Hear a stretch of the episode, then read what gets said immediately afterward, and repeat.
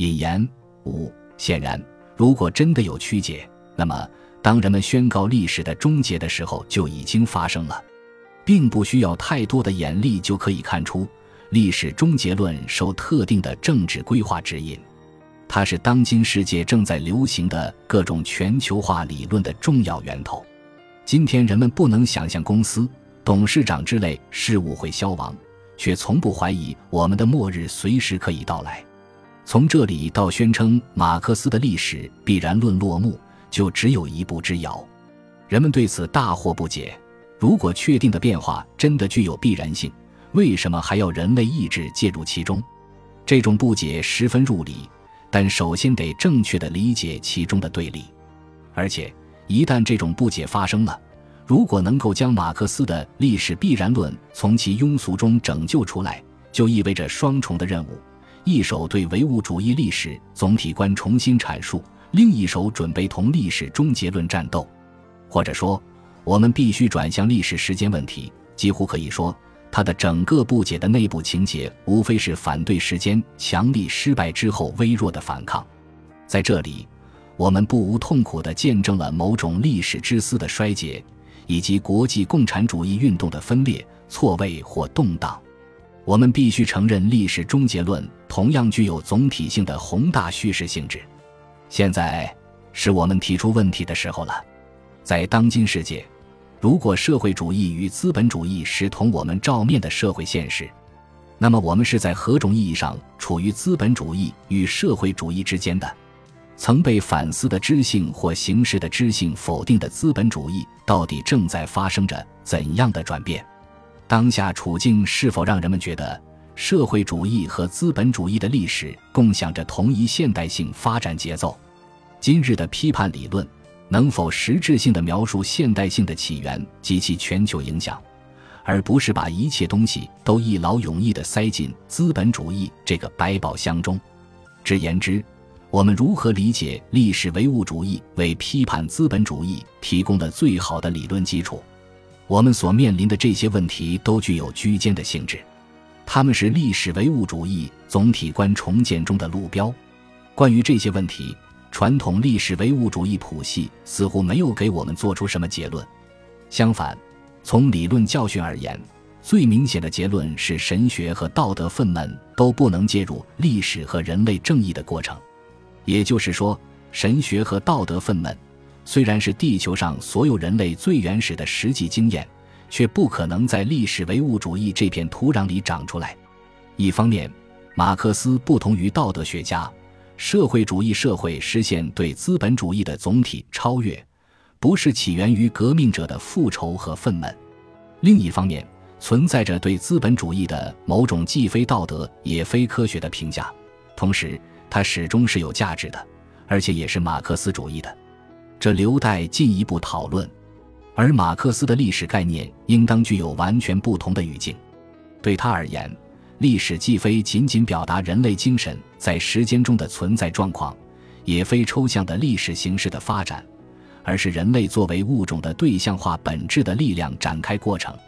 具有生产能力，也就是具有自我的活力、生成、流变的能力。而必须要说明的是，理念和现实之间的根本差异是由时间刻画的，是持续存在的时间流程。主观思想和抽象的理想主义之最大的障碍，在于它不能阻挡缓慢却持续不断的进程，在于时间无声无息地把一些异己的内容灌注于它。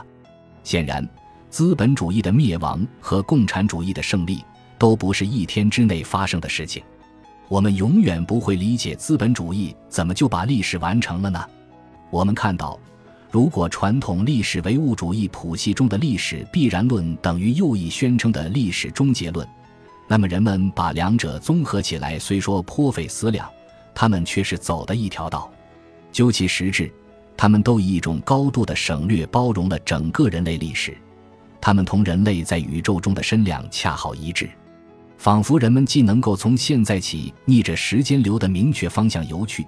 又能够用先天性的堤坝来调节难以逆料的时间流。在这个时间意象中，过去和当下构成了一个整体，在它里面，当下能够认识过去的意义，而过去发现了它自身的意义并得到实现。我们把这里的时间关系叫做预示论关系。我们已经在宗教阐释学中看到过这种过去和未来间的类似的整体，但是我们无论怎样看待马克思的历史必然论，我们应该总是能够从中看到一种与其匹配的时间理论，它的意义恰与这里的预示论相反。马克思认为，从过去到现在唯一的连续性由实践构成，因此。只要历史唯物主义总体观点依然浸染在这种预示论的时间经验中，我们就无法赢获马克思论及的共产主义的力量。当然，如果我们考虑到历史终结论在政治和方法论上早已声名狼藉，这个印象就会更加深刻。这是因为它具有对历史总体的一种停滞和持久的视觉效果，或非现实的幻想。在这里，我们还可以看出对有些人。比如科耶夫的某个主体的慎重而又讽刺的影射：历史一旦终结，历史的人就该消失，让位于充满智慧的动物。在我看来，历史的终结、目的的完结、人性的实现，这都是黑格尔主义哲学式的宣传。照此来看，福山们的错误在于，他们犯了马克思批评的其同时代政治经济学家所犯的那种错误。他们认为过去曾经有历史。但是现在不再有历史了，而事实上，人类一直有位置给予这样一些算命者、卜卦者。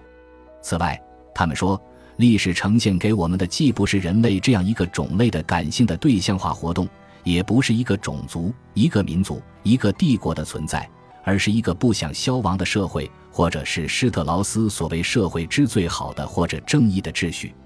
但他们忽略了最重要的一点。通过起源于史前的人类这样一个种类的感性的对象化活动，而达到作为史后果实的自由个性。也就是说，他们既要说历史很久以前就消失了，又必须说历史还没有开始。由此可见，在历史中宣布某事的终结、完结、根本的死路一条，绝不是谦虚的做法。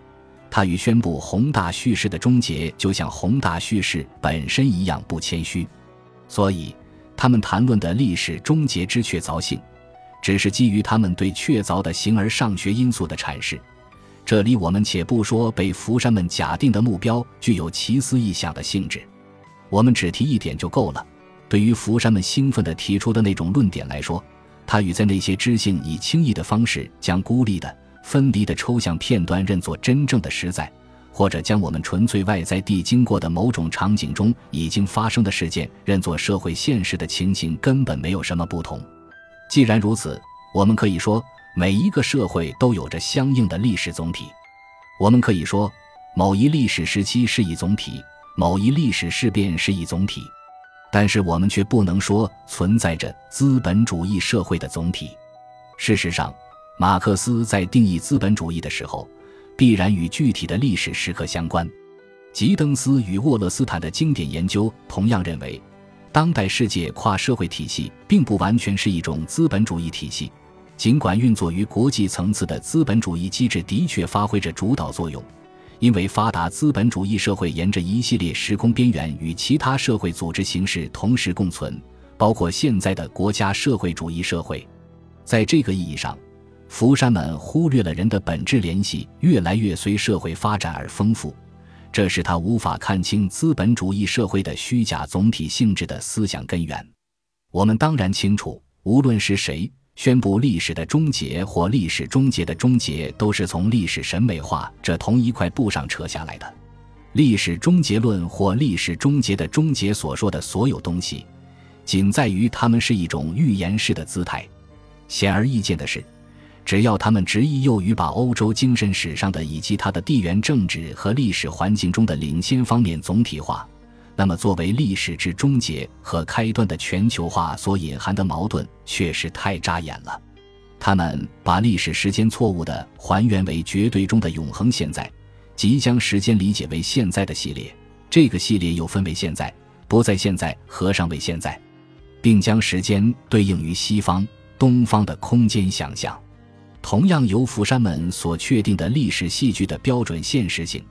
终于将时间变成空间，而历史哲学完全迷失了方向。因此，一般的说，在面对历史总体化这个课题时，驻足于当前现状缺乏系统的替代者的论证，实际上是将政治转换成哲学的论证，以便填补政治与哲学之间的缝隙。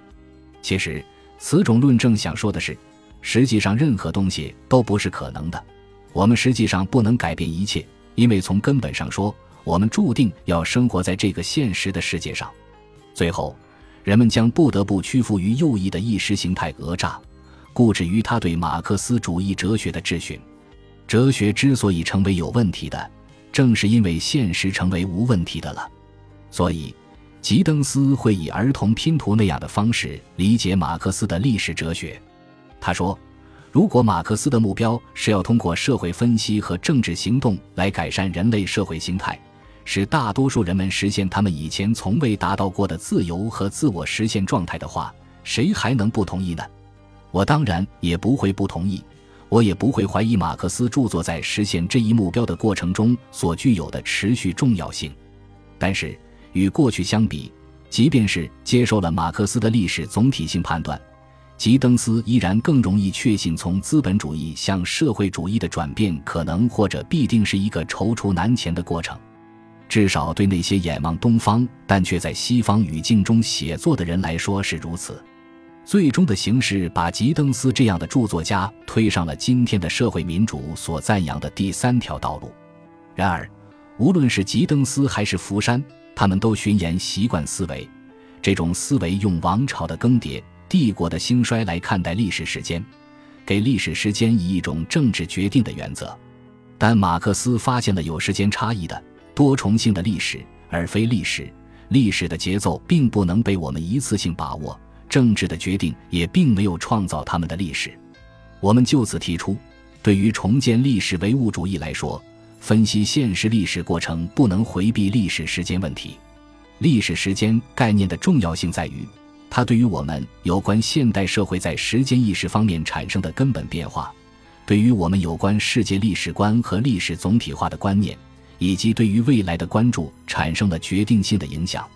一言以蔽之。如何正确的看待历史时间问题，关系到探究历史的本质。